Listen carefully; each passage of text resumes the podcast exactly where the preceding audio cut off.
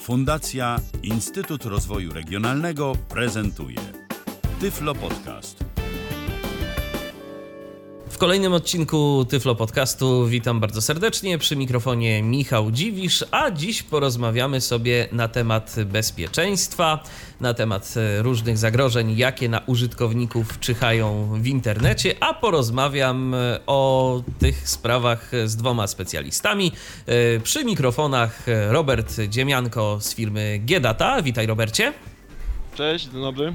Oraz Arkadiusz Chimiak, specjalista od bezpieczeństwa komputerowego i administrator systemów informatycznych. Witaj, Arku. Witam, cześć Michale. Dziś porozmawiamy sobie o zagrożeniach, y, które w internecie się pojawiają. Y, To taka audycja dla naszych y, tyflopodcastowych słuchaczy, którzy zapewne z internetem są za pan brat, no bo przecież korzystają na co dzień, ale no, warto, żeby byli świadomi tego, że w sieci pojawiają się różnego rodzaju zagrożenia, niebezpieczeństwa i że trzeba być czujnym, trzeba uważać na różnego rodzaju podejrzane strony, podejrzane maile i inne tego typu rzeczy. Robercie, co obecnie jest takim największym zagrożeniem? Na co internauci powinni zwracać szczególną uwagę? Ciężko y, wskazać palcem, że tak powiem, y, konkretne zagrożenie. Mm, Tak jak powiedziałeś, no, internet niestety nie jest bezpiecznym miejscem i, i, i wszyscy powinniśmy y, mieć tego świadomość. E, Ale zgodnie z naszym raportem e, bezpieczeństwa G-Data Security Labs e, za zeszły rok, w top 10 e, złośliwego oprogramowania i to w Polsce, pięć e, tych m, pierwszych pozycji zajmują koparki kryptowalut.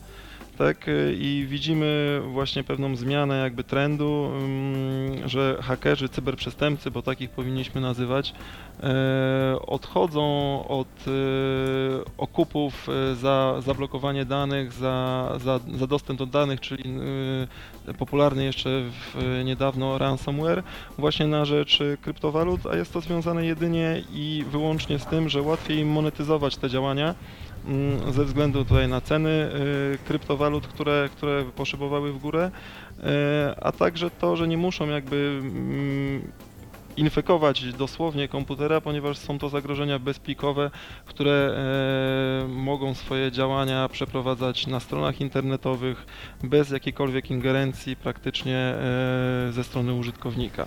Czyli taka Eee. koparka czym właściwie jest? Bo y, być może nasi słuchacze nie do końca wiedzą, o czym mówimy w tym momencie. Co to jest ta koparka? To jest jakiś program? To jest skrypt, to jest skrypt na stronie internetowej.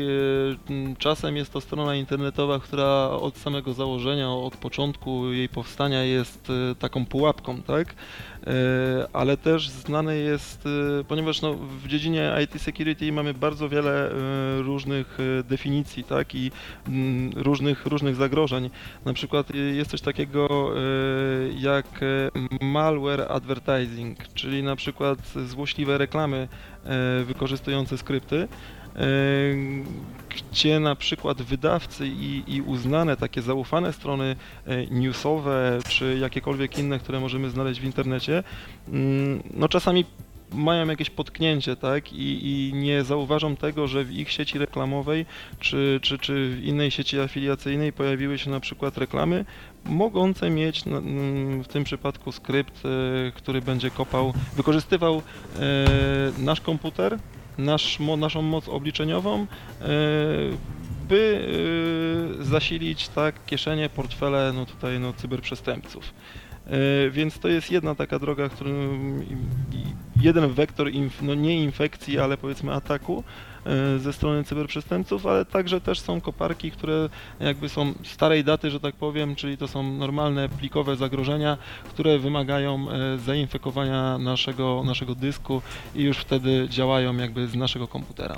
Ale znaczy tak, ale Mhm. myślę, że y, jeśli chodzi o bezpieczeństwo, to te skrypty naszemu bezpieczeństwu nie zagrażają, natomiast wykorzystują moc naszego mm, komputera do tego, żeby inni zarabiali. Więc nie są to skrypty, które w jakiś sposób bezpośrednio zagrażają naszemu bezpieczeństwu. ale mogą nam na przykład podwyższyć rachunki za prąd. Dokładnie tak, też z, powołując się tutaj na nasz raport e, za zeszły rok, no to mamy powiedzmy e, takie proporcje, jeżeli chodzi o całość zagrożeń, które zostały wykryte e, przez GData. 70% tych zagrożeń są to tak zwane pupy, czyli potencjalnie niechciane programy. Są to różnego rodzaju e, nakładki, dodatki do przeglądarek, czy na przykład właśnie też e, te koparki kryptowalut, które tak jak e, powiedział Arek, nie, nie wykonują jakiejkolwiek szkody na naszym komputerze, nie niszczą naszych plików, nie tracimy przez to pieniędzy, jednak no, chyba nikt z nas y, nie chce działać no, w jakimś wątpliwie moralnym procederze, a drugą rzeczą jest to, że mm, mm, często taki botnet, bo wtedy nasz komputer powiedzmy jest siecią, y, jest częścią takiej sieci botnetowej przestępczej, nie wiemy w jaki sposób on może zostać wykorzystany w przyszłości, tak? Czy zostanie przeprowadzony nim atak DDoS, czy zostanie y, przeprowadzona jakakolwiek kampania spamowa, tego nie wiemy. Czyli nasz komputer może brać udział w atakowaniu innych komputerów Dokładnie i my tak. stajemy się automatycznie przestępcami. Znaczy, może nie przestępcami, ale uczestniczymy w tym, tak? Nie, nieświadomie. Eee, więc no to już, to już wy, nie, nie nie dość, że nam została wyrządzona szkoda, to my możemy po części odpowiadać za szkody innych. To, że w tym przypadku akurat nasze komputery e, no, nie są infekowane, to nie znaczy, że nie mamy innych zagrożeń, mm, że nie musimy uważać na jakie strony wchodzimy, bo również przez inne zagrożenia nasz komputer może być zainfekowany. Więc za każdym e, razem no, musimy zwracać uwagę jednak, co to jest za strona e, i no, nie wchodzić na strony, które są potencjalnie niebezpieczne. No tak, ale z waszego doświadczenia, jeszcze a propos tej takiej współodpowiedzialności, y, często się zdarza, że na przykład użytkownik, który niczego złego nie zrobił, tak, ale po prostu kliknął dwa razy tam, gdzie nie trzeba i jest y, pociągany do jakiejś odpowiedzialności, albo chociaż musi się tłumaczyć, y, że na przykład, no nie wiem, zhakował Pentagon, a to przecież wcale on tego nie zrobił. Czyli Ja nie- znam co najmniej kilka takich przypadków, gdzie osoby, które nie zdawały sobie sprawy, ich komputery zostały zarekwirowane, e, no i faktycznie te osoby musiały się bardzo tłumaczyć. Chociażby ściągając torenty, e, czasami świadomie czy nieświadome. No w każdym razie ściąganie muzyki powiedzmy nielegalne nie jest, natomiast instalując program torrent e, już udostępniamy daną Udostępniamy, muzykę. tak. Tak, tak. I tutaj możemy mieć problemy.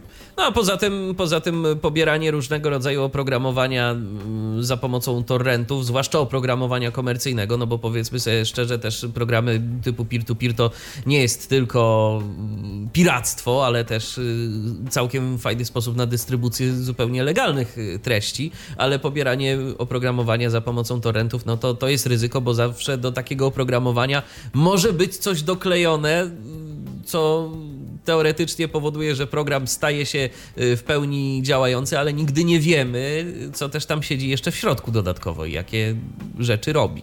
Czyli ogólnie w sieci powinniśmy stosować e, no, znaną z dróg e, zasadę ograniczonego zaufania, tak? Że to będziemy ją stosować w stosunku do plików, które znajdziemy w internecie, do stron, ale także do osób, tak? Do wiadomości. Wiem, że brzmi to trochę mm, może mm, paranoicznie, tak? Mm, Ale no musimy pamiętać, że no nie tylko dobre rzeczy czekają na nas w internecie. Oczywiście, że tak i ja się z y, wami zgodzę. Mogę podać taki przykład. Y, Jakiś czas temu napisał do mnie na Facebooku znajomy, y, z którym wiem, Pożyczką. Tak, z prośbą o pożyczkę, z którym nie miałem Tak. kontaktu jakiś czas temu. Akurat tyle dobrego, że y, napisał do mnie to człowiek, od którego prośby o pożyczkę bym się nie spodziewał, no bo nie był to nikt mi bliski, tak? Więc widać, że ten y, cyberprzestępca, który za niego się podszył, nie odrobił zadania domowego, bo gdyby na przykład napisał to do mnie chociażby Arek, y, no to być może bym mu tam coś pożyczył, no w końcu się znamy. Czyli, czyli kie, kie, kiepskie umiejętności socjotechniczne, bo to jest akurat znany przykład oszustwa z wykorzystaniem tutaj przejętych kont w sieciach społecznościowych.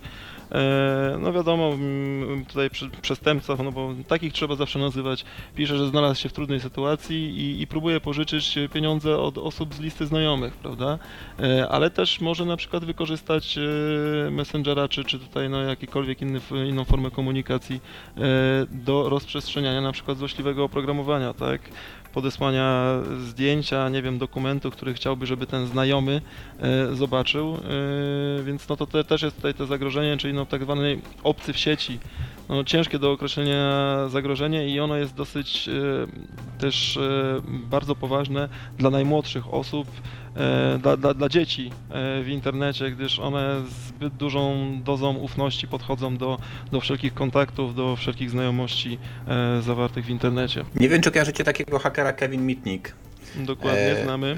Jeden z najbardziej znanych e, hakerów w ogóle w historii, e, który tak naprawdę swój sukces nie zawdzięcza temu, że miał jakieś e, nad wyraz wielkie e, tam umiejętności informatyczne. On właśnie wykorzystywał głównie socjotechnikę do tego, żeby zdobyć zaufanie potencjalnej e, ofiary i wydobyć od niej hasło, ale nie włamując się na komputer, tylko na przykład prosząc o to, żeby mu te hasło podała. I w ten sposób dokonał bardzo wielu e, włamań. Właśnie wykorzystywał naiwność ludzi. Jak to on zawsze mówił, łamałem ludzi, nie hasła. Bardzo fajna książka Sztuka Podstępu. Jeżeli ktoś ma ochotę e, się zapoznać z historią akcji Kevina Mitnika, to warto ją sobie poczytać. Ona już ma co prawda kilka lat i raczej nie zastosujemy tam jeden do jednego różnych trików, zresztą lepiej w ogóle tego nie robić, ale bardzo ciekawy przykład y, socjotechniki i inżynierii społecznej, y, który... Tak, tak, Kevin zaczynał gdzieś tam w latach 90., z tego co kojarzę. Tak, no, E, W dokładnie. czasach, kiedy zabezpieczenia zupełnie inaczej e, działały i też świadomość użytkowników była zupełnie, zupełnie inna. Jeszcze co do takich zagrożeń, poczta elektroniczna, coś z czego korzystamy na co dzień, yy, czego używamy, przychodzą do nas, no różnie to z tym jest, ale po kilka, kilkanaście, kilkadziesiąt, niektórzy i kilkaset maili dostaną yy, dziennie. Na co należy uważać, jeżeli chodzi o e-maila? Znaczy na pewno, mm, czy to jest z zaufanego adresu y, wiadomość, tak? No, no większość z nas jednak y, ma jakieś zawężone grono, zamknięte grono tych osób, z którymi koresponduje. Wiadomo, że trafiają się maile od, od, od, od, nowych osób, ale wtedy powinna nam się gdzieś tam zapalić może nie czerwona, ale chociaż pomarańczowa lampka i na pewno mm, to jest z takich głównych zasad to nie klikamy w linki e, od razu bez zastanowienia, które znajdziemy w wiadomościach. E, nie pobieramy e, plików e, z załączników od nieznanych e, adresatów. E, Powinniśmy, powinniśmy na to zdecydowanie uważać. Nie podajemy jakichkolwiek haseł.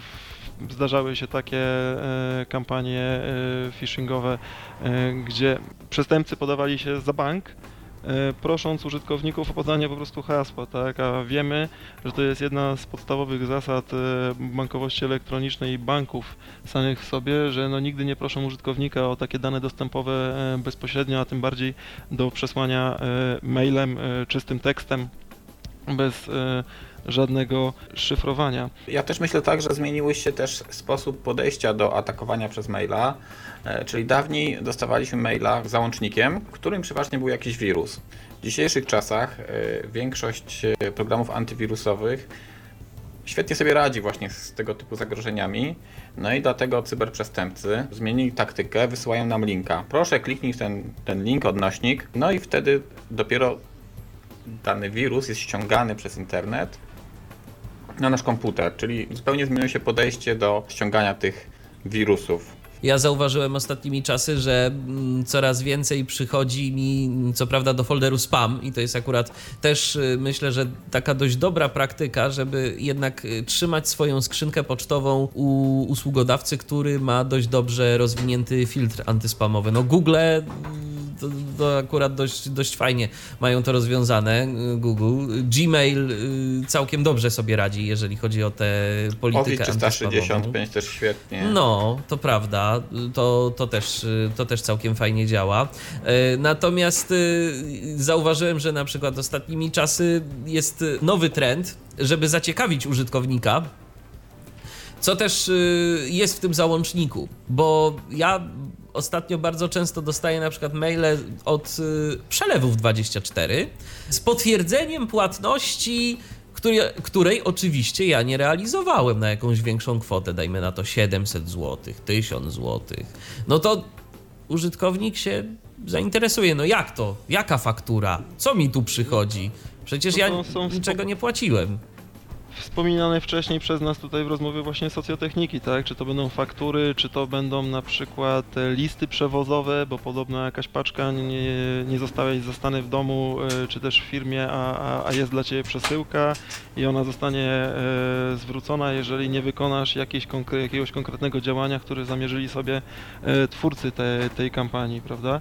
A także ostatnio jest dosyć popularny atak tutaj phishingowy z wykorzystaniem no, tutaj, no, no, no, kampanii mailowych, e, gdzie e, osoba odbierająca e, wiadomość e-mail jest przekonywana przez przestępców, że jej komputer został zhakowany, została nagrana w kompromitującej sytuacji, Tak, tak, ko- korzystając, korzystając ze stron po prostu porno. E, I jeżeli nie chce, żeby znajomi z listy kontaktów dowiedzieli się o tym i, zostanie wysłany filmik, który został nagrany z, z kamery z laptopa, no to musi wpłacić e, konkretną kwotę z wykorzystaniem portfeli Bitcoin na, na, na dany portfel, tak? No i tutaj mamy przykład po prostu no, no, szantażu i wymuszenia pieniędzy, prawda? A oczywiście też e, w, w, w załączniku jest podany rzekomo filmik, który został nagrany e, i najprawdopodobniej to jest e, po prostu zainfekowany, zainfekowany plik, który jeszcze nie dość, że jesteśmy szantażowani, to, to zainstalujemy sobie e, złośliwe oprogramowanie. I wtedy jak ten filmik rzekomy będziemy chcieli obejrzeć, to może się okazać, że wtedy rzeczywiście ten cyberprzestępca uzyska faktyczną kontrolę na, nad Dokładnie- naszym komputerem. Tak. Ja jeszcze o jednej ważnej rzeczy chciałem powiedzieć a propos tej, tej kampanii, o której y, wspomniałeś, Robercie. Y, jest y, taka bardzo ważna kwestia y, i też y, myślę, że warto na to uczulić y, naszych słuchaczy. Otóż ja mm, czasy dostaję właśnie do spamu takie maile y, z tematem tu jakieś tam hasło, że jest to moim hasłem. I istotnie y, na przykład może się okazać, że ja takiego hasła gdzieś kiedyś używałem. To jest też bardzo ważna rzecz, żeby używać różnych haseł do, do różnych serwisów, bo y, okazuje się, że po prostu ci przestępcy, y, tworząc te kampanie, używają właśnie haseł, które wyciekły z różnych y, serwisów internetowych, żeby się uwiarygodnić. I ktoś widzi na przykład w temacie maila takie hasło, kurczę, ja takiego hasła faktycznie kiedyś używałem. Więc Nie widziałem takiej kampanii, ale może tak być, ponieważ powiem Ci, że wyobraźnia twórców e, tych wszystkich kampanii e, tutaj no phishingowych i, i, i, ogólnie cyberprzestępców no naprawdę nie zna granic i może to jest jakaś taka też dziwna e, fascynacja, ale no w jakiś tam sposób podziwiam ich kreatywność. E, Choć też często z takich e, prostych e, zasad, których powinniśmy się stosować i żeby uniknąć infekcji lub w ogóle jakichś kłopotów, to po prostu też dokładne sprawdzenie takiego maila, przeczytanie, ponieważ one zawierają bardzo wiele błędów. Tak. Często są to kampanie kierowane nie z Polski, tylko z Rosji, z jakiegokolwiek innego państwa, tak naprawdę nie będę tutaj wskazywał żadnego innego i wykorzystywane jest tłumaczenie maszynowe. Więc y, no też ten sławny nigeryjski książę, który pisze do nas, ponieważ chce nam przekazać 100 tysięcy dolarów, czy jakąkolwiek inną kwotę, tam zawsze można było znaleźć błędy, no i jeżeli widzimy, że są błędy stylistyczne, y, jakiekolwiek, no jakby nie ma, nie, nie ma to sensu w pewnym momencie, no to czerwona lampka. No właśnie, ten nigeryjski książę cały czas do nas pisze. Myślę, że warto uczulić y, naszych słuchaczy również i względem tego, bo to cały czas jeszcze gdzieś krąży. Jak rozumiem, nie powinniśmy się połaszczyć na te miliony dolarów, bo, bo nigdy ich nie dostaniemy, co najwyżej możemy je stracić. Dokładnie tak. To jest znany już, już po prostu przekręt od wielu lat i funkcjonujący także e, w rzeczywistości offline, bo, bo, bo wykorzystywane są nie, do, nie tylko do tego wiadomości e-mail, ale, ale e, z tego, co, co, co mogliśmy zaobserwować, także to się dzieje rzeczywiście, nie, nie, nie, nie w internecie. Po prostu no, no, stare oszustwo. O, oszuści byli zawsze. e, A po prostu wykorzystują dostępne dziś dla nich narzędzia, medium, jakim jest e, internet, tak, czy, czy, czy na, nawet, nawet, nie wiem, e, urządzenia mobilne, bo oczywiście też mówiąc tutaj cały czas o zagrożeniach i tak jakby wracając do takiego całkowicie pierwszego pytania, które dzisiaj padło w naszym podcaście, czyli jakie to są zagrożenia, to mówiąc wcześniej o tych koparkach e, bitcoinów, teraz o phishingu, musimy też pamiętać, że to nie ogranicza się do naszych komputerów, ale także do urządzeń mobilnych, tak, do, do, do Androida, ze względu na to, na ilość użytkowników, na skalę. Przestępcy widzą, że tam są użytkownicy, więc no jakby trzeba zagospodarować to poletko i wyciągnąć, brzydko mówiąc, wydoić e, pieniądze z nich, no okraść. E, I wykorzystują do tego jeszcze oprócz tych koparek, phishingu, te zagrożenia typu ransomware, czyli właśnie wymuszanie okupu, trojany bankowe, które jakby przed ransomware e, były najbardziej popularne no, na całym świecie i wykorzystywane. No, już sławne trojany bankowe jak Zeus czy Citadel, które wykradały po prostu pieniądze z naszych kont, podmieniały e, numery e, kont, kiedy wykonywaliśmy przelewy. e, DNS-y. Dokładnie tak. To jest wykorzystywanie, wykorzystywanie tutaj też luk bezpieczeństwa, e, czyli kolejną zasadą jest to, żebyśmy powinniśmy zawsze i, i wszędzie mieć jak najbardziej aktualne oprogramowanie, czy to będzie e, system operacyjny, czy jakiekolwiek inne składowe oprogramowanie na naszym komputerze, bo każde oprogramowanie może być tą luką, tą furtką, którą dostaną się do naszego, do naszego komputera, na nasz, na nasz e, komputer e, cyberprzestępcy. Początkiem to jest właśnie zawsze aktualne wszystkie łaski Windowsie oraz aktualny antywirus. No bez tego ani, ani rusz i chyba... Przy tej okazji warto nic- wspomnieć, że oprogramowanie G-Daty dla osób niewidomych jest dostępne. Mamy podcast, y, w którym Robert Łabęcki prezentuje antywirusa G-Daty, więc można sobie posłuchać. I rzeczywiście jest to jedno z nielicznych komercyjnych y, oprogramowań, które w obecnych czasach jest dostępne dla y, czytników ekranu. To taki pewien paradoks zresztą, bo niektóre y, programy antywirusowe, na przykład swego czasu Kasperski, pamiętam, wykrywał niektóre programy odczytu ekranu jako zagrożenie, no bo istotnie te programy, żeby służyć prawidłowo y, niewidomym użytkownikom, musiały dość nisko zahaczyć się w systemie, żeby przejmować wciskane klawisze czy inne rzeczy tego typu, więc poniekąd działać jak keylogery, czyli takie programy, które zapisują Mhm. gdzieś do pliku to, co użytkownik wpisuje na klawiaturze i później gdzieś Nie- wysyłają na, na serwery. Nie, nie chciałbym tutaj się stawiać w roli adwokata tutaj konkurencji, którą wymieniłeś, e, ale to jest jeden z elementów jakby mm, z którym walczą producenci oprogramowania antywirusowego, czyli fałszywe oznaczanie e, bezpiecznych e, aplikacji, bez, bezpiecznych programów jako jako niebezpieczne, no to po prostu musimy być bardzo surowi dla, dla oprogramowania, ale mogę powiedzieć, że GData we wszelkich testach niezależnych, czy to będzie AV Comparative, czy AV Test, e, w większości zawsze jest w czołówce, jeżeli chodzi o e, te false positive i mamy, mamy ich najmniej. A to, że nasze oprogramowanie jest tutaj przyjazne osobom niewidomym bardzo cieszy i, i będziemy, mam nadzieję, kontynuować e, no, tutaj rozwój naszego oprogramowania także w tym kierunku. Jeszcze tak wracając co do bezpieczeństwa i co do y, naszych słuchaczy, no nie ukrywajmy, jeżeli chodzi o rynek pracy osób y, niewidomych, nie jest dobrze. Mm, Sporo osób niewidomych pracy nie ma albo ma pracę niezadowalającą i też myślę, że warto wspomnieć o tym, że zagrożeniem bezpieczeństwa i za które zresztą możemy nawet potem i od- odpowiadać na policji czy przed sądem są pewnego rodzaju ogłoszenia o pracę. Dostajemy na maila albo widzimy w różnego rodzaju serwisach internetowych takie ogłoszenia, że praca tam 1000 zł dziennie, nie musisz wiele robić, wystarczy tylko numer konta bankowego, yy, na które będziemy przesyłać pieniądze. I tu już nam się powinna zapalić czerwona lampka, że nie warto w to iść. Tutaj poruszasz kwestię, mm, jeżeli dobrze rozumiem, o jakich ogłoszeniach e, mówisz, e, no to jest rekrutacja tak zwanych słupów. Tak, dokładnie. E, ponieważ no, no, no, no cyberprzestępcy, jak już ukradną nam te pieniądze, no, muszą je w jakiś sposób pozyskać fizycznie, tak, przelewając je z różnych kont, a jeszcze oczywiście dochodzi do tego wszystkiego to, że oni nie chcą dać się złapać.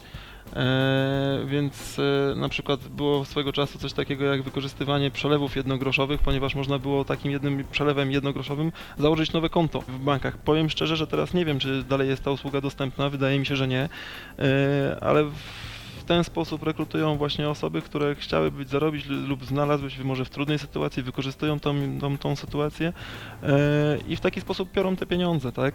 I te osoby mogą mieć potem kłopoty natury prawnej. To, to, to też trzeba na to uważać, bo nie, nie mówiąc o tym, że, że jakieś pieniądze się straci, to, to można mieć kłopoty już tutaj prawne.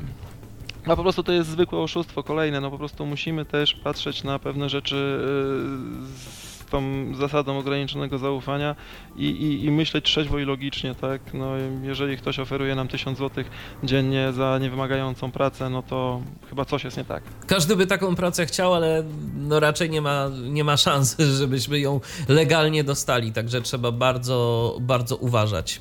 Co oprócz y, programu antywirusowego panowie byście zalecali naszym słuchaczom? Na co warto zwracać uwagę? Mm.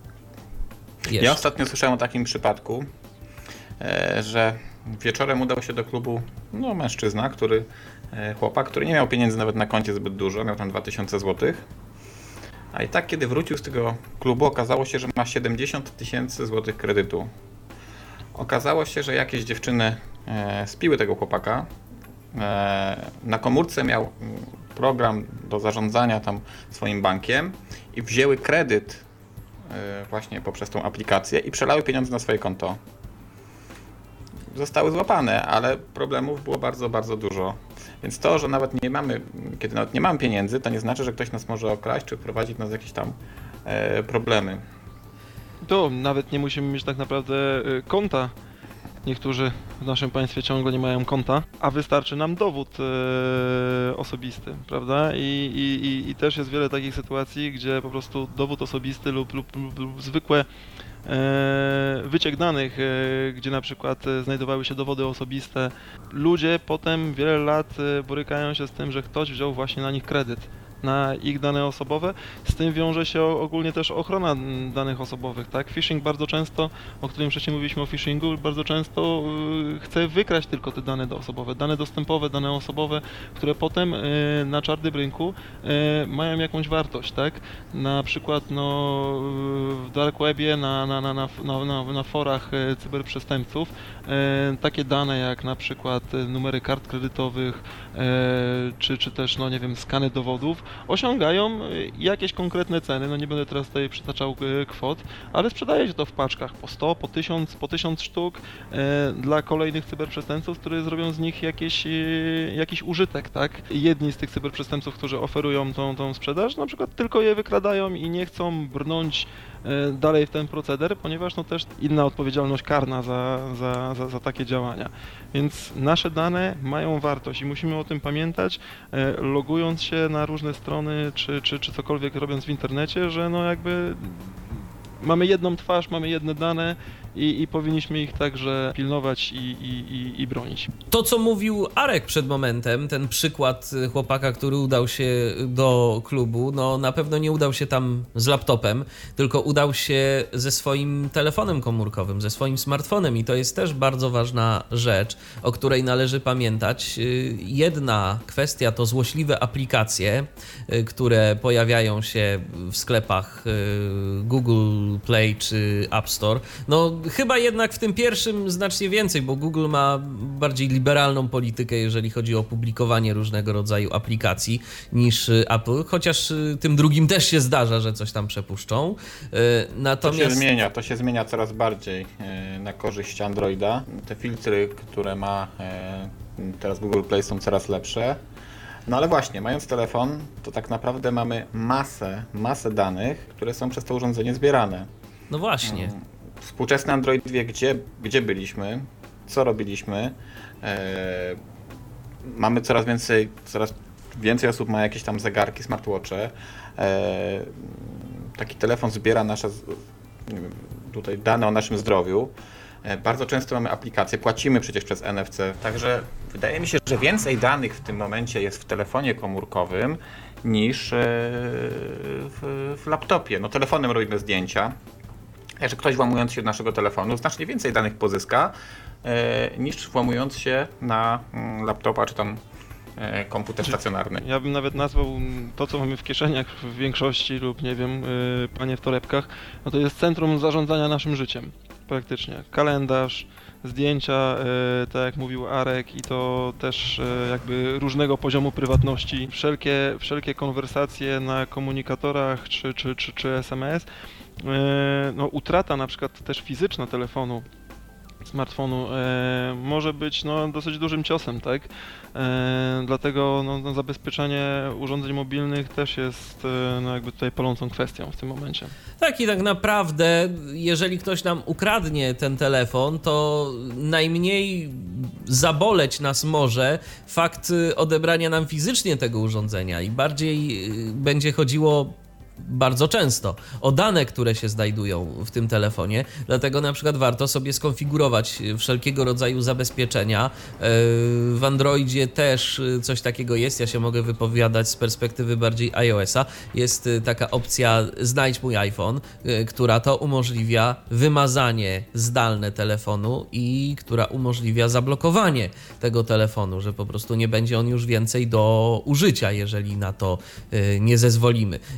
Także jest to skuteczne, y, bo miałem kiedyś taki y, przypadek, że chciałem, y, straciłem kontrolę nad swoim telefonem, nad, nad iOS-em, bo przestał mi działać program odczytu ekranu, to pomyślałem sobie, że to spróbuję go wymazać zdalnie przez znajdź mój iPhone i wymazałem ten telefon, przywróciłem go do ustawień domyślnych, ale potem nie mogłem go użyć, bo musiałem go jeszcze odblokować na stronie Apple'a, mhm. żeby, żebym w ogóle był w stanie skorzystać z tego telefonu. Także potwierdzam, działa skutecznie. Sam się nie mogłem dostać do własnego telefonu. Okej. Okay.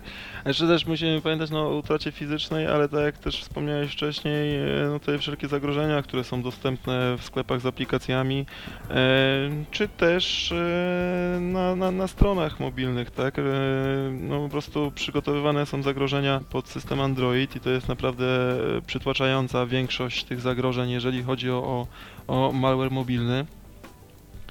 E, no i tutaj też e, antywirus, czy po prostu e, jakieś podstawowe zasady bezpieczeństwa, no to każdy powinien zastosować, czyli ta aktualizacja, bo tu też jest bardzo duża segmentacja rynku, jeżeli chodzi o na przykład wersję Androida.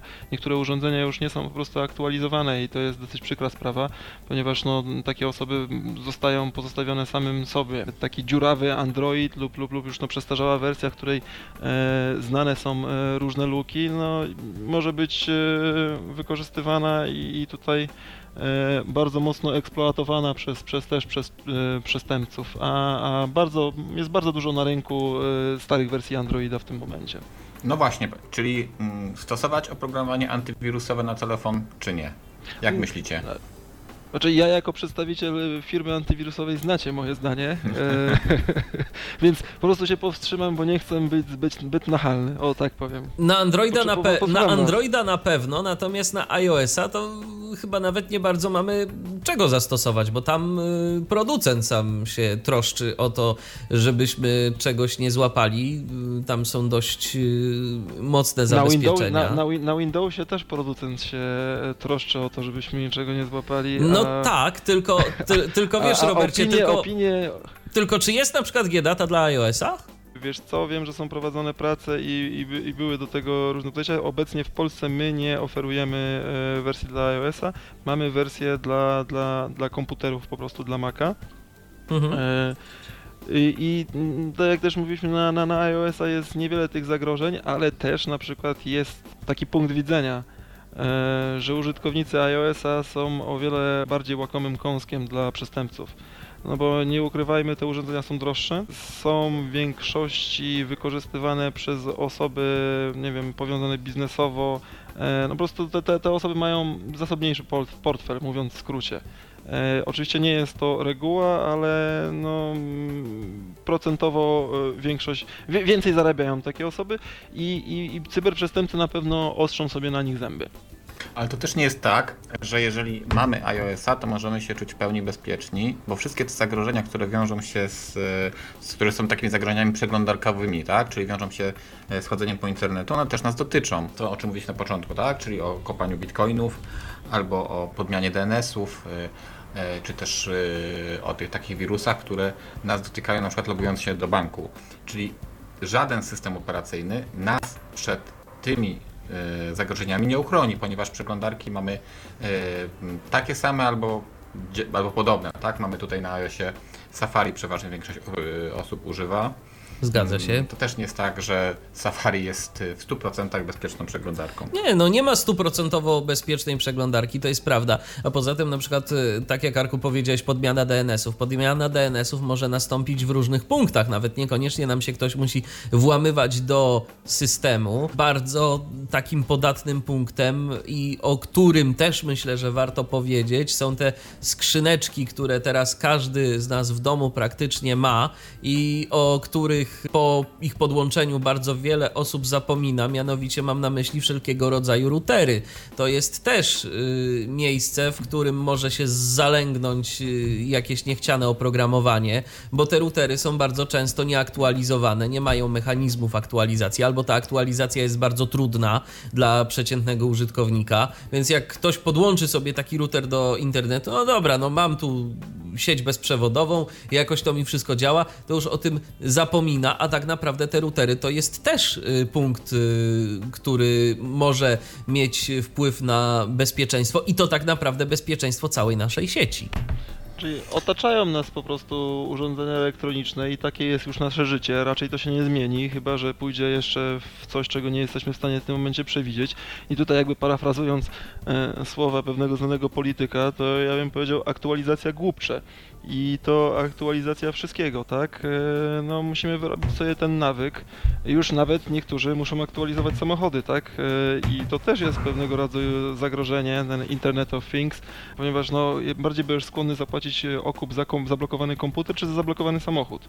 Jeżeli ktoś e, kiedyś stworzy takie zagrożenie i będzie w stanie zablokować samochód. Jakby no wydaje mi się odpowiedź jest łatwa.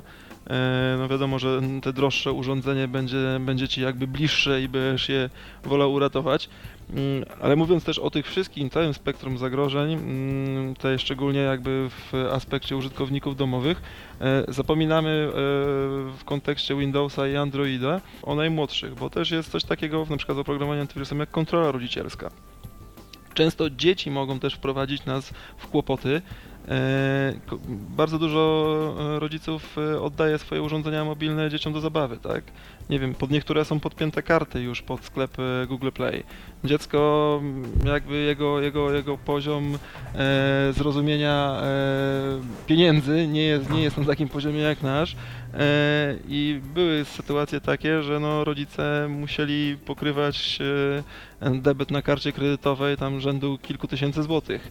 No tak, bo te zakupy wewnątrz aplikacji y, tak zwane, czyli Dokładnie wszelkiego tak. rodzaju doładowania w różnych grach, bo to dzieci zazwyczaj z tego korzystają na smartfonach y, i bardzo często nie są te zakupy w żaden sposób zabezpieczone. Dlatego też y, warto sobie konfigurować wszelkie takie zabezpieczenia w rodzaju odcisku palca czy innego typu potwierdzenia na przykład GData ma po prostu moduł e, kontroli rodzicielskiej i jakby przełączasz e, samo urządzenie w tryb e, dziecięcy, gdzie masz wcześniej wybrane aplikacje, którymi dziecko, z których dziecko może korzystać.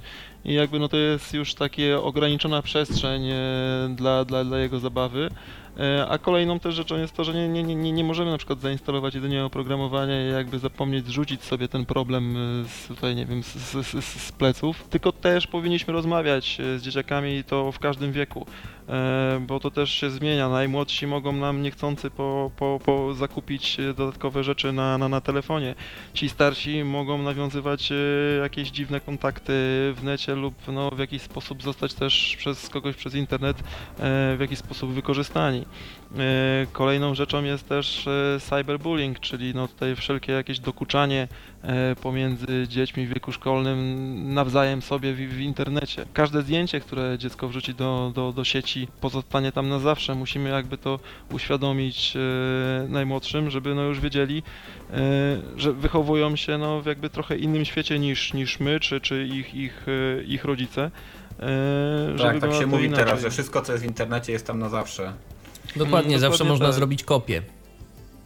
Tak jest, ale słuchajcie, też jak tak rozmawiamy właśnie o tym bezpieczeństwie, mm, są metody, e, w jaki sposób możemy się zabezpieczyć e, przed e, na przykład tym, żeby dzieci nie miały mm, dostępu do treści, które nie są dla nich przeznaczone. Czyli możemy na przykład prze, no, zmienić DNS-y w ten sposób, że treści, które są nieodpowiednie dla małych dzieci, jakieś tam powyżej 18 lat, one są automatycznie wycinane. Czyli dziecko, dopóki jest w sieci Wi-Fi, nie uruchomi niczego, e, co jest uznawane za, e, za obraźliwe, czy nam niebezpieczne, zawiera jakieś tam seks, przemoc i tak dalej. Więc e, w ten sposób też możemy się zabezpieczyć. Z pewnością też no, są znane rozwiązania, no jakby y, też y, my jako Giedata możemy zaoferować to co powiedziałeś, czyli wy, wycinanie pewnych kategorii stron internetowych, e, ale też na przykład, nie wiem, czas dostępu do, do, do komputera, e, określenie w jakich godzinach, no ustalenie pewnych zasad, tak. Znamy to też y, z modułów na przykład biznesowych, gdzie Policy Manager, gdzie, gdzie, gdzie, możemy też y, pracownikom w, w, w danej organizacji określić, które strony są dostępne i coś podobnego funkcjonuje także e, dla dzieci. Tak, no i przede wszystkim też y, kwestia y, gdzieś tam uświadamiania i to zarówno najmłodszych, jak i rodziców y, przed zagrożeniami, bo oprogramowanie, nawet i najlepsze, nie załatwi za nas wszystkiego.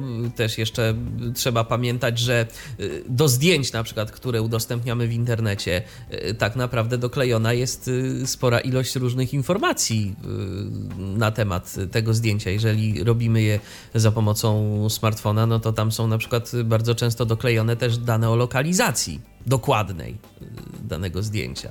Więc nie tylko kwestia y, samej fotki, ale też i tego, co z tą fotką jest związane. Róż, różne rzeczy Tak, można tam znamy sobie przypadek, że ktoś, że ktoś był na L4, a na zwolnieniu lekarskim, a nagle wrzucił do internetu fotkę z wakacji. Tak, znane. Dokładnie. Takiego typu zagrożenie. Ja bardziej myślałem o, o idąc w moją e, tutaj w, w moją paranoję mm, bezpieczeństwa. Na przykład no często naj, naj, najmłodsi, ale też no nie, nie, nie tylko, wrzucają zdjęcia z wakacji, tak? I to po prostu w tak zwanym trybie natychmiastowym, nie wiem, e, samochód dojechał na miejsce, sam, samolot e, dotknął pasa i już jest, już jest zdjęcie z naszych wymarzonych wakacji. E, W tym momencie, no nie wiem, no potencjalni włamywacze do naszego domu mogą stwierdzić, że no wiadomo, że w tym domu nas nie ma, tak? To, to, to, to po prostu to są informacje, które przepływają i są dostępne w tym momencie dla wszystkich. Mm, Może nie, nie jestem zwolennikiem niedzielenia się e, swoimi podróżami w sieci, ale może na przykład warto rozważyć to, żeby podzielić się tymi e, fotografiami już po powrocie do domu. Albo też, jeżeli ktoś jest na tyle pomysłowy, a teraz już często idziemy w te różnego rodzaju inteligentne domy i tak dalej, to sobie zawsze możemy zaprogramować mimo wszystko, żeby nam się na przykład światła wieczorem włączały same. Trochę. Ale to też w tym momencie jest kolejny, e, kolejny jakby e, rzecz do zabezpieczenia, bo Owszem. sprzed paru lat, sprzed paru lat e, sytuacja z znanymi kotłami grzewczymi, które pozwalały na regulację e, z wykorzystaniem smartfona. e, I, i, oczywiście poprzez sieć, przez jakąś tam e, webową e, aplikację. E, I to miało miejsce w Niemczech, między innymi opisywali to nasi specjaliści z G-Data Security Labs, gdzie te kotły zostały jakby przejęte przez hakerów i hakerzy wymuszali na, na ich właścicielach okup. I to też jest kolejne, tak jak porównanie komputera z samochodem, no to, to czy, czy, czy zapłacisz okup za, za, za, za swój kocioł, żebyś mógł nagrzać sobie w domu. E, nie wiem, w, w, wracasz, wracasz do domu zimą i masz 10 stopni, tak? I informacja, że na przykład x złotych w bitcoinach tutaj, no i wtedy będziesz mógł skorzystać ze swojego, ze swojego kotła. No to też jakby stajesz pod ścianą i, i zastanawiasz pozostawiam decyzję, że oczywiście my jako, jako firma produkująca antywirusy mówimy, że całkowicie odradzamy płatność e, okupów e, w internecie.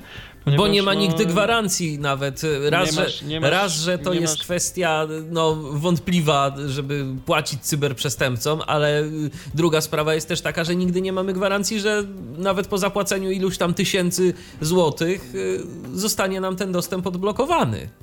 Dokładnie tak, a druga kwestia jest taka, że tak naprawdę w tym momencie ja też jakby z uporem maniaka nazywam te osoby cyberprzestępcami, ponieważ no jeszcze wiele, wielu z nas ma jakiś mityczny obraz hakera, mm, nie wiem, jakiegoś młodego człowieka w piwnicy, czy, czy walczącego z systemem, albo nie wiem, próbującego e, robić no te złe rzeczy i, i zarabiać jakieś pieniądze, a to często y, są już y, zorganizowane grupy przestępcze. E, zwykli gangsterzy znani nam z realnego świata zobaczyli, że można zarabiać pieniądze także w internecie e, i, i jakby interesują się tą gałęzią przestępczej gospodarki e, i nie wiemy, gdzie trafią pieniądze z takiego okupu i czy nie posłużą do zrealizowania jeszcze no, no jakichś, nie wiem, bardziej brutalnych przestępstw, e, więc też to też jakby jest nie bez znaczenia. No tak, dokładnie. Zresztą haker jako taki, to, to media wypaczyły potem pojęcie tego słowa, ale haker to przecież y, był człowiek, który zajmował się od zawsze właśnie kwestiami zabezpieczeń i kiedyś właśnie haker to kojarzył się dobrze i pozytywnie, że to był człowiek, który y, wypatrzył jakąś dziurę w zabezpieczeniach systemu y, i poinformował na przykład administratora o tym, że coś jest nie tak, że coś jest y, złego i że coś się tam dzieje i warto byłoby to naprawić, a potem się za to wzięli po prostu pospolici przestępcy. Już oni takich dobrych intencji nie mieli. Słuchajcie, ja myślę, że coraz y, mocniej wchodzimy właśnie w Internet of Things, czyli e, internet rzeczy. Mm, Pralki e, potrafią się już komunikować z naszą siecią Wi-Fi. E, W telewizorach mamy smart. Kontakty kosztują takie, żebyśmy mogli sobie przyłączać, włączać coś tam e, zdalnie czy przez smartfona, właściwie tyle samo co zwykłe. E, I gdzieś tam coraz bardziej się to nam rozwija. Ja pamiętam parę lat temu e, kończyłem studia po, po dyplom właśnie z bezpieczeństwa sieci i moja praca polegała na tym, żeby przebadać sieci Wi-Fi no, wokół mojego domu. Powiem Wam dramatycznie. Dramatycznie większość sieci nie była albo w ogóle zabezpieczonych, albo zabezpieczonych w sposób bardzo złych. I w tym momencie, jeżeli mamy takie wszystkie urządzenia wpięte do sieci Wi-Fi, to nic nie stoi na przeszkodzie, żeby każdy mógł podjechać, nie wiem, z laptopem, e, samochodem pod nasz dom, otworzyć ten komputer i zobaczyć, co się u nas w domu e, dzieje. E, kiedyś e, też słyszałem, że są takie badania, które potrafią na podstawie tych nowoczesnych liczników energii elektrycznej sprawdzić, co my w tym momencie oglądamy w telewizji. Czyli mamy pewien algorytm, telewizor jak świeci ekranem, no to świeci w pewnej sekwencji. I porównując tą sekwencję, wyłapując, filtrując zużycie energii, potrafiono sprawdzić, co, którą audycję w danym momencie ktoś oglądał. Znaczy, też chciałem powiedzieć, że y, tak jak powiedziałeś, że to, że to kilka lat temu kończyłeś y, tutaj te studia Mhm. i wtedy była taka sytuacja, jednak to mm, trzeba przyznać, że trochę się zmienia na lepsze. Tak, mam E, WPA2, ja wiem, ale jeżeli chodzi o, o, o zabezpieczenie sieci, ale tak, internet rzeczy i te wszystkie elementy, tak jak mówimy, otaczają nas zewsząd e, urządzenia, które są podłączone do sieci i traktujemy to za naturalne. Jest też dostępna wyszukiwarka w internecie, która pozwala na odnalezienie na przykład urządzeń e, takich jak IP kamery, e, które nie są zabezpieczone. Tak, ten Shodan tak zwany, tak? No nie chciałem właśnie nazwy żeby, żeby czasem ktoś nie... nie Ale to nie, jest nie, też, chociaż- to nie, to no to, akurat... do znalezienia, to, to nie jest tajemna wiedza, wiadomo? Tak, ta wyszukiwarka E, akurat jest dosyć, jest dosyć znana, Znana. I, i tak naprawdę i tak naprawdę to wszystko może działać w dwie strony. Ja z Shodana bardzo często korzystam, e, chociażby wpisując swój adres e, IP, żeby sobie sprawdzić, czy aby czegoś mi tu nie wykrywa, czego bym nie chciał wypuszczać na zewnątrz. Także to jest broń obosieczna tak naprawdę oczywiście. Oczywiście ktoś może sobie Tak, przeskanować czyjś y, komputer czy czyjąś podsieć, ale też warto i ja bym akurat do tego zachęcał tych y, użytkowników bardziej świadomych, żeby sprawdzali też y, swoje adresy, czy czegoś nie wypuszczają mm, niepotrzebnie na zewnątrz. Wiem, że tak jak tutaj mm, ktoś nas słucha, to, to, to, to, to może mówię, no, popaść w to, że zewsząd czyha niebezpieczeństwa, po prostu Właściwie Powinni- to tak jest. Właściwie to tak jest, ale po prostu no, no, no, no, trzeba być e, w jakiś sposób zabezpieczonym, stosować się do pewnych zasad. Ja też porównuję na przykład oprogramowanie antywirusowe lub jakiekolwiek e, zasady bezpieczeństwa do takich rzeczy jak w domu mamy drzwi, okna, tak, które jakby no w 100% nigdy nas nie, nie, nie, nie ochronią przed, e, nie wiem, włamaniem czy jaki, jakąkolwiek inną złą rzeczą, ale nikt z nich nie, nie rezygnuje, tak? E, Słuchajcie, ja zawsze jak y, rozmawiamy o bezpieczeństwie, to przywołuję taki obrazek. To jest taki trójkąt. I na ramionach e, tego trójkąta e, mamy trzy rzeczy. Po jednej, w jednym rogu są koszty, w drugim rogu są, e, jest łatwość użytkowania, a w trzecim rogu jest bezpieczeństwo. I to jest tak, że jak w ramach tego trójkąta przesuwamy się w którąkolwiek stronę, to oddalamy od kolejnej. Czy- Dokładnie tak. To chyba prosto przeniesione też tak y, tutaj jest jakby z firmowego zarządzania bezpieczeństwem. Bo, bo też często niektóre, y, niektóre y, rozwiązania bezpieczeństwa mogą być mało użyteczne, prawda? E, I wtedy wszystko się rozbija już o userach, który no, możemy mieć najlepsze zabezpieczenia, ale na przykład tak jak często gdzieś można było znaleźć w necie e, takie sytuacje, z, najczęściej z, z państwowych instytucji, gdzie mamy na przykład na komputerze naklejone hasło i, i, i, i login, tak? No tak, bo ktoś nam każe zmieniać hasło co miesiąc na przykład miesiąc. y, i to hasło musi mieć 20 parę znaków, w tym cyfry, Dokładnie. znaki specjalne, wielkie litery, no więc nikt tego nie będzie pamiętał i mm, teraz nawet już z tego co wiem to odchodzi się powoli od tego, od tej konieczności zmiany haseł aż tak często, bo, I bo to się okazało nie, Tutaj jak nieskuteczne. najbardziej zmieniamy, has zmieniamy hasła jak najbardziej, natomiast Zmieniamy- bardziej, bardziej wchodzimy w to, żeby mm, tutaj administratorzy zawsze walczą z użytkownikami. Tutaj e, inwencja użytkowników jest no, niesamowita. Jak, jak, jak hakerów. Jak hakerów, tak. Hasła luty 2019, marzec 2019, kwiecień ma tej hasła, mamy hasła zmienione, prawda?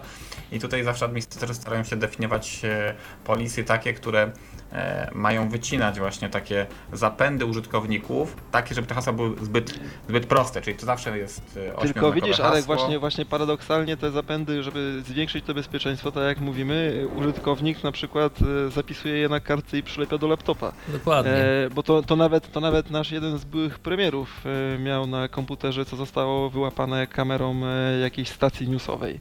Więc jakby no też niestety przykład płynie z góry. Więc to, to, to co mówiłeś o tym trójkącie, czyli takie złapanie jakiegoś złotego, złotego środka, tak? Czyli no jakby no wi- wi- wiadomo, że najbezpieczniejszy komputer to taki, który nie jest podłączony do internetu, tak? I, i praktycznie nic, nic, nic na nim nie jest robione, co jest ważne. E, ale no to jest jakby takie, mm, nie wiem, baśniowa wersja bezpiecznego komputera, utopia, której nie, nie, nie będziemy w stanie zrealizować. Ale mamy teraz czas, wydaje mi się, łatwiej jest przestrzegać tych zasad bezpieczeństwa. Praktycznie każdy smartfon ma chociażby czytnik linii papilarnych, e, więc e, już jak odblokowujemy telefon, no parę lat temu po prostu telefon się włączało, tak?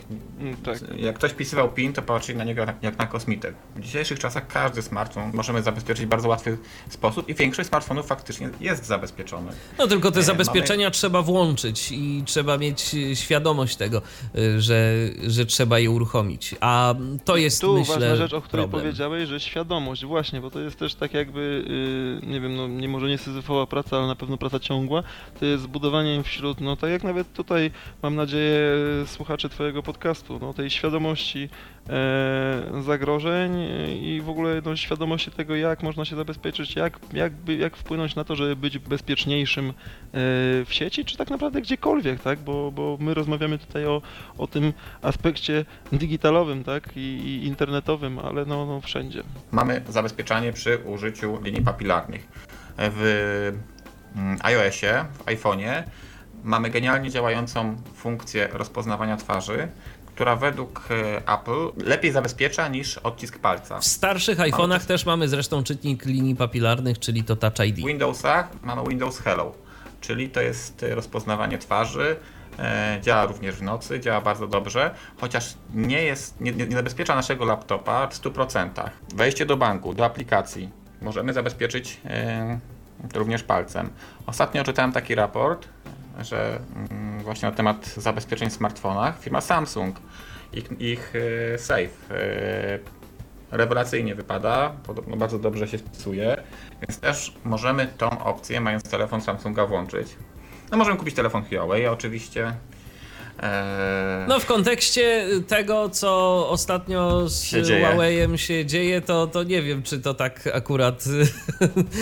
Ja myślę, że je, jeżeli chcemy być pewni o bezpieczeństwo naszych danych, to, to możemy kupić telefon Huawei, Znaczy- możemy być pewni, że nasze dane będą na serwerach w Chinach bardzo bezpieczne. Właśnie ja, właśnie, właśnie ja tu tak chciałem a propos tego, tak tylko króciutko powiedzieć, że wszyscy skupiają się, mm, jeżeli chodzi o Huawei'a, na urządzeniach tych klienckich, końcowych i na smartfonach i na tego typu y, rzeczach, które mm, oferuje ten chiński producent, ale on tak naprawdę oferuje nie tylko to. Yy, Huawei przecież oferuje także sprzęt sieciowy i to tej klasy takiej enterprise, jakieś routery i to wcale nie takie nasze domowe routery, ale routery, które gdzieś tam stoją sobie w tych centralnych węzłach sieciowych, więc jeżeli coś rzeczywiście jest na rzeczy, to ja bym się tam większego zagrożenia upatrywał niż to, że komuś dane gdzieś tam wylecą do, do Chin, to jest, bo to jest problem tylko tego jednego użytkownika, a tak naprawdę jeżeli y, ruch sieciowy byłby przechwytywany gdzieś tam na jakimś centralnym węźle, na przykład w Polsce, no to jest większe zagrożenie tak naprawdę, jeżeli Oczywiście, że tak jest. Jeden z największych, y, jak to powiedzieć, operatorów y, sieciowych w Polsce korzysta głównie z urządzeń Huawei. E, I zresztą moim, moim prywatnym zdaniem ta cała sprawa wokół Huawei jest mocno tutaj w jakiś sposób rozdmuchana. No bo tak, no bo Google przechowuje jeszcze więcej danych niż, e, niż Huawei i nikt, nikt o tym nie mówi, tak? To jest normalne, okej. Google, Facebook, E. to tak naprawdę za darmowe konto płacimy naszymi danymi poniekąd, tak? I informacjami użytkowników. Więc tutaj nie ma co popadać w paranoję. Ja sam używam akurat telefonu Huawei i nie czuję się w ten sposób w jakiś nie wiem, bardziej Nie zagrożony. czujesz się szpiegowany. Nie, absolutnie nie czuję się mm, szpiegowany. Bardziej się czuję szpiegowany przez Google'a, ponieważ e, zawsze im podpowiada, czy tego chcę, czy nie, gdzie byłem i co robiłem. Więc e, tu się czuję dużo bardziej e, szpiegowany. Natomiast sam też korzystam z Google Home Assistant. E, no i kiedyś Wam powiem taką historię. Mm, Siedzę z kolegą, rozmawiamy na tematy finansowe. E, Siedzimy przy głośniku Google. Google Home Assistant to jest taki głośnik, który potrafi nam włączać i wyłączać różne urządzenia w domu. On zawsze jest włączony i cały czas podsłuchuje. E, I siedzimy sobie kiedyś z kolegą, rozmawiamy mm, właśnie na temat jakichś tam e, pieniędzy i nagle dzwoni jakiś numer bodajże ze- Szwajcarii. Myślę sobie, co jest grane. I dzwoni pani i się pyta, czy nie chce zrobić inwestycji finansowych. To była taka sytuacja, która sprawiła, że bardzo mocno zastanawiałem się, czy tego głośnika faktycznie nie wyłączyć i co się dzieje. Także nie, nie wiem, czy to był zbieg okoliczności. Tak, to Eee, tłumacz. Tak, no. Czy to może faktycznie e, to, że mam e, chiński telefon, czy Google, nie wiem, co się wtedy wydarzyło do tej pory. Natomiast ta sytuacja bardzo mocno dało nam obydwoju do, do, do myślenia. Ja tak jeszcze do tych rzeczy związanych z bezpieczeństwem, y, dla tych oczywiście, którzy są ciekawi, którzy są zainteresowani tematem, tak naprawdę wszyscy powinni być, ale wiadomo, że nie każdy chce aż tak głęboko w to wchodzić, to ja bym dodał y, to, że warto sobie codziennie zrobić taką jednak 5-10 minutową prasówkę i poczytać chociażby te y, serwisy internetowe polskie, które o bezpieczeństwie mówią i o bezpieczeństwie piszą. Czy niebezpiecznik, czy zaufana trzecia strona, też jest taki serwis Sekurak. Warto sobie tam zajrzeć, bo bardzo często na przykład na niebezpieczniku czy zaufanej trzeciej stronie są podawane informacje na temat y, jakichś najnowszych kampanii phishingowych. Więc jeżeli dostajemy jakieś maile, dostajemy często te maile, to warto być z tym na bieżąco, żeby wiedzieć, czego unikać. Dokładnie tak. Ja jeszcze też tak jak już, e, nie wiem, tutaj widzę, e, raczej po, robimy podsumowanie, to mm, z takich zasad, czy to będzie na, na urządzeniach mobilnych, czy na, na Windowsie, no to na pewno to, co mówiliśmy wcześniej o tej aktualizacji wszelkiego oprogramowania, e, sprawdzanie korespondencji mailowej, nie klikanie w przekierowania bez jakiegoś przed- uprzedniego zastanowienia. Mm, Też takim dosyć dobrą radą jest, bo nie każdy potrzebuje konta administratora, to jest pracowanie na koncie użytkownika. E, Nie musimy pracować na koncie administratora w pewnych momentach. Zwłaszcza w E, Windowsie. Tak, mówię o Windowsie oczywiście. E, Także dla osób, które no, wiedzą, że na komputerze mm, trzymają dosyć ważne pliki, czy to będą e, wyniki pracy, arkusze, czy może nagranie, nie wiem, pierwszych e, kroków e, dziecka, no to jest kopie zapasowe. O, I mamy tutaj bardzo dużo darmowych narzędzi. Mamy przecież chociażby Google, mając konto na Gmailu, możemy automatycznie zbackupować wszystkie nasze zdjęcia bez względu na, na to, ile ich mamy. I one są mm, trzymane w, w chmurze e, Google'a. Podobno e, w sposób bardzo bezpieczny. Tak, aczkolwiek, Eee. aczkolwiek podejrzewam, że i tak y, tymi naszymi zdjęciami może w jakiejś zanonimizowanej formie jest karmiony ten silnik do rozpoznawania treści. Ta obawa jest też zawsze, jeżeli gdziekolwiek wysyłamy na Tak. jakikolwiek serwer, jakiekolwiek nasze informacje, tak, to, to musimy o tym pamiętać, że no nie wiemy, co tam się z tym dzieje. Tak, więc jeżeli na przykład wysyłamy na y, Google'a, na Google Drive, czy na Dropboxa, czy w jakieś inne miejsce. y, iClouda i tak tak dalej. jakieś ważne dane, dane, które mm, co do których no, dobrze by było, żeby one nigdzie nie wypłynęły, to może warto zastanowić się nad y, zabezpieczaniem ich y, jeszcze dodatkowym hasłem. Są programy, mm, kiedyś był taki program jak TrueCrypt, teraz to jest VeraCrypt. Y, i jest możliwość tworzenia takich specjalnych kontenerów, takich specjalnych plików, które później w naszym komputerze widoczne są jako takie wirtualne dyski. I tam, żeby dostać się do takiego pliku, musimy podać hasło.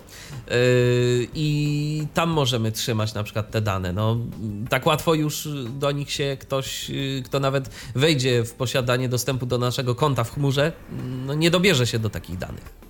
Tak, tak. y, Jest nawet taka teoria spiskowa, że truk, że TrueCrypt był tak bezpieczny, że nawet służby amerykańskie nie potrafiły się e, tam dobrać do tych danych, które były przy pomocy TrueCrypta właśnie szyfrowane, dlatego musiał zostać ten projekt zamknięty. Nie wiem, czy to prawda, czy nie.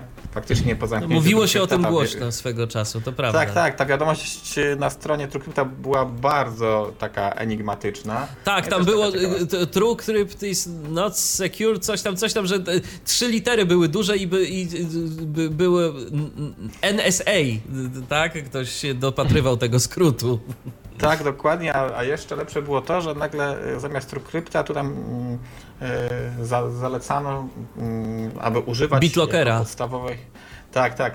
Mm, Czyli BitLocker to jest program, który należy do firmy Microsoft i który jest domyślnie wbudowany w Windowsa. I żeby właśnie za pomocą tego, e, no wydaje się takiego no, ogólnie dostępnego, bardziej z oprogramowania, które nawet nie ma otwartego kodu, nie wiemy tak naprawdę, e, co tam do końca siedzi i żeby przy pomocy tego narzędzia mm, szyfrować e, wszystkie dane. Więc też spiskowa teoria, o której pewnie wiele osób słyszało. To prawda. Ja jeszcze na koniec powiem, że naprawdę polecam e, korzystanie z pasów bezpieczeństwa, czyli oprogramowania antywirusowego na e, komputerach czy urządzeniach mobilnych. Tak. A, a ja przypomnę, że GData to jest oprogramowanie dostępne, więc można sobie skorzystać. Zresztą są wersje testowe, zawsze możecie sobie sprawdzić te mm, aplikacje, jak też y, ona działa. Podcast w Tyflo Podcaście jest. y, Przypominam, Robert Łabęcki swego czasu pokazywał, jak y, GData działa z oprogramowaniem odczytu ekranu. A ja tak jeszcze na koniec dodam, że warto przede wszystkim, bo te wszystkie narzędzia, o których my tu mówimy, czy antywirusy, czy inne narzędzia mm, zabezpieczające nasze komputery, czy nasze smartfony, one będą zawsze tylko pomocą, a tak naprawdę najsłabszym, ale i najmocniejszym ogniwem jest człowiek, y, który o tym wszystkim decyduje, więc to od nas bardzo dużo zależy. Od nas zależy, czy damy się gdzieś tam wpuścić w maliny, czy nie, i czy pozwolimy komuś przejąć kontrolę nad naszym komputerem. A te urządzenia, te oprogramowanie, y, które będzie nas wspierać, no to zawsze będzie nas tylko wspierać. Żadnej decyzji nie wykona za nas. Tak jest. A słuchajcie, powiedzcie mi panowie, co sądzicie o zalepianiu kamerki w e, laptopie? Bo też wiele osób o to pyta. Część osób zalepia. Powiem Jakie są- tak, siedzę teraz przed laptopem, który ma zalepioną kamerkę. A ja siedzę przed komputerem, który nie ma kamerki, bo to jest komputer stacjonarny. Ale powiem szczerze, robię to nie wiem z jakiego powodu. Mam, ta, dostałem po prostu taki gadżet, zresztą sami mamy takie gadżety, jeżeli chodzi o Giedatę. Nie uważam, że ktoś mi. Czyli są takie zagrożenia, tak? Wiadomo, że e, można prze, przejąć kamerkę, a po prostu no, wolę mieć ją zakrytą niż nie zakrytą. O. No ja właśnie też byłem ostatnio na konferencji, która, e, gdzie też temat bezpieczeństwa był m, poruszany. Mm, nigdy nie, nie zalepiałem kamerki, natomiast faktycznie dostałem od jakiejś firmy, nie od Giedaty, Mhm. e, taką, taką nalepkę do, do zalepiania tej kamerki i, i no, jak znajdę, to się zastanowię, czy nie przylepić. No pewnie, no zawsze, to jakieś, zawsze to jakiś sposób na y, bezpieczeństwo, aczkolwiek z drugiej strony zawsze może, y, jeżeli nas nie będzie ktoś podglądał, to zawsze nas może podsłuchiwać z drugiej strony, tak? Znaczy, ja też tak myślę o tym, że ostatnio, no bo tak mówimy o tym, żeby nikt nas nie oglądał. No w porządku, y, nikt nie chce zobaczyć swoich zdjęć w piżamie gdzieś tam, mm, jak ogląda film na laptopie, czy nie wiem co tam robi. Y, Natomiast y, też mówimy cały czas o, o tym, że akurat Google zobaczy nasze zdjęcia. No Google zapewnia, że absolutnie te zdjęcia nie zostaną nigdzie, nigdy upublicznione. Natomiast y, być może faktycznie, tak jak Michale powiedziałeś, wykorzystuje do, e, do rozwijania swoich technologii jakieś tam zanimizowane zdjęcia. I teraz tak, ostatnio był w, w Chinach taki projekt, e, który mm, rozpoznawał ludzkie twarze i potrafił to robić tak dokładnie, że już nie pamiętam, ale tam setki tysięcy e, osób tam na dobę potrafił rozpoznać i zidentyfikować. Także myślę, że sztuczna inteligencja, bo to, to, to, to jest chociażby to, co mamy w, w telefonach, tak? że nam rozpoznaje robiąc zdjęcia, jak myśl, co, co, co, się dzieje, czy, czy, czy, czy, jest tam ludzka twarz, to jest coś, co nas czeka. E, I mm, Tak naprawdę to jest coś, co dzieje kamer- się już teraz. wjeżdżając do Stanów, nasza twarz automatycznie jest rozpoznawana przez komputer. Jeżeli jest, jesteśmy gdzieś tam na liście osób poszukiwanych, to automatycznie mm, nas ta kamera potrafi e, rozpoznać, jak jest w innych krajach. Także to wszystko się już w tym momencie dzieje, dzieje się na naszych oczach. E, Ja pamiętam, jak jeszcze tak niedawno temu e, polski rząd, nasz rząd zastanawiał się nad tym, czy mm, przestępstwo zrobione w internecie jest przestępstwem. Mi się wydaje, jakby to było wczoraj. A teraz mm, wszystko, co się dzieje, dotyka całe nasze życie gdzieś tam przestrzeni informatycznej. No, trzymamy pieniądze w banku, większość przynajmniej z nas. E, do tego banku możemy się zalogować za pośrednictwem internetu. W internecie płacimy za mm, rachunki. Właśnie, jak ostatnio też byłem na tej konferencji, o której mówiłem przed chwilą, e, WSI szukało pracowników do zabezpieczania żołnierzy nas przed cyberatakami. Czyli nasz rząd dostrzega, jak bardzo ważne jest bezpieczeństwo sieci i być może będzie tak, że kolejne wojny to nie będą wojny, gdzie, w których będą szli żołnierze i tam ginęli, tylko faktycznie będzie to cyber e, wojna i w ten sposób będzie można podbić czy tam zniszczyć inny kraj. No tak naprawdę to już teraz się dzieje, y, gdzieś tam różnego rodzaju działania, y, o których się czyta, nie dotyczą tylko i wyłącznie użytkowników, ale też i przecież różnego rodzaju instytucji, no chociażby jakiś Tak, czas tak. temu przecież ten robak Stuxnet, y, który elektrownie jądrowe y, był, był wymierzony tak. W, w, w elektrownię, no to przecież y, coś, co zaczęło się w czy też świecie wirtualnym, miało później wpływ na to, co mogło się zdarzyć w świecie rzeczywistym. Czy też wpływ na wyniki wyborów, prawda? Czy to poprzez fake newsy, czy, czy też no, wyciek na przykład no, korespondencji e, w Stanach Zjednoczonych e, ze sztabu demokratów. Mm, No to jakby to nie był przypadek, tak? Wi- wi- wiadomo było, że to, że e, hakerzy działali z terytorium Rosji i no, jakiś to, to, to, to wpływ miało. Może nie bezpośredni, ale, Ale pośredni na pewno. pośredni, tak. No w każdym razie rzeczywiście zagrożeń jest dużo, ale z drugiej strony no też nie możemy popaść w paranoję, bo za jakiś czas to okaże się, że nie będziemy używali w ogóle komputerów, a bez tego to już rzeczywiście w dzisiejszych czasach ciężko. Słuchaczom naszym przypominamy, uważajcie na siebie, nie klikajcie gdzie popadnie, zabezpieczajcie swoje telefony, zabezpieczajcie swoje komputery i uważajcie na siebie, bo zagrożeń w sieci jest całkiem sporo. Robert y, Dziemianko z Giedaty i Arkadiusz Chimiak byli moimi dzisiejszymi gośćmi. Dziękuję Wam bardzo, panowie. Dzięki. Dzięki. I ja również dziękuję Dziękuję za bardzo. uwagę. Michał Dziwisz, kłaniam się. Do usłyszenia, do następnego spotkania w Tyflo Podcaście. Był to Tyflo Podcast. Pierwszy polski podcast dla niewidomych i słabowidzących. Program współfinansowany ze środków Państwowego Funduszu Rehabilitacji Osób Niepełnosprawnych.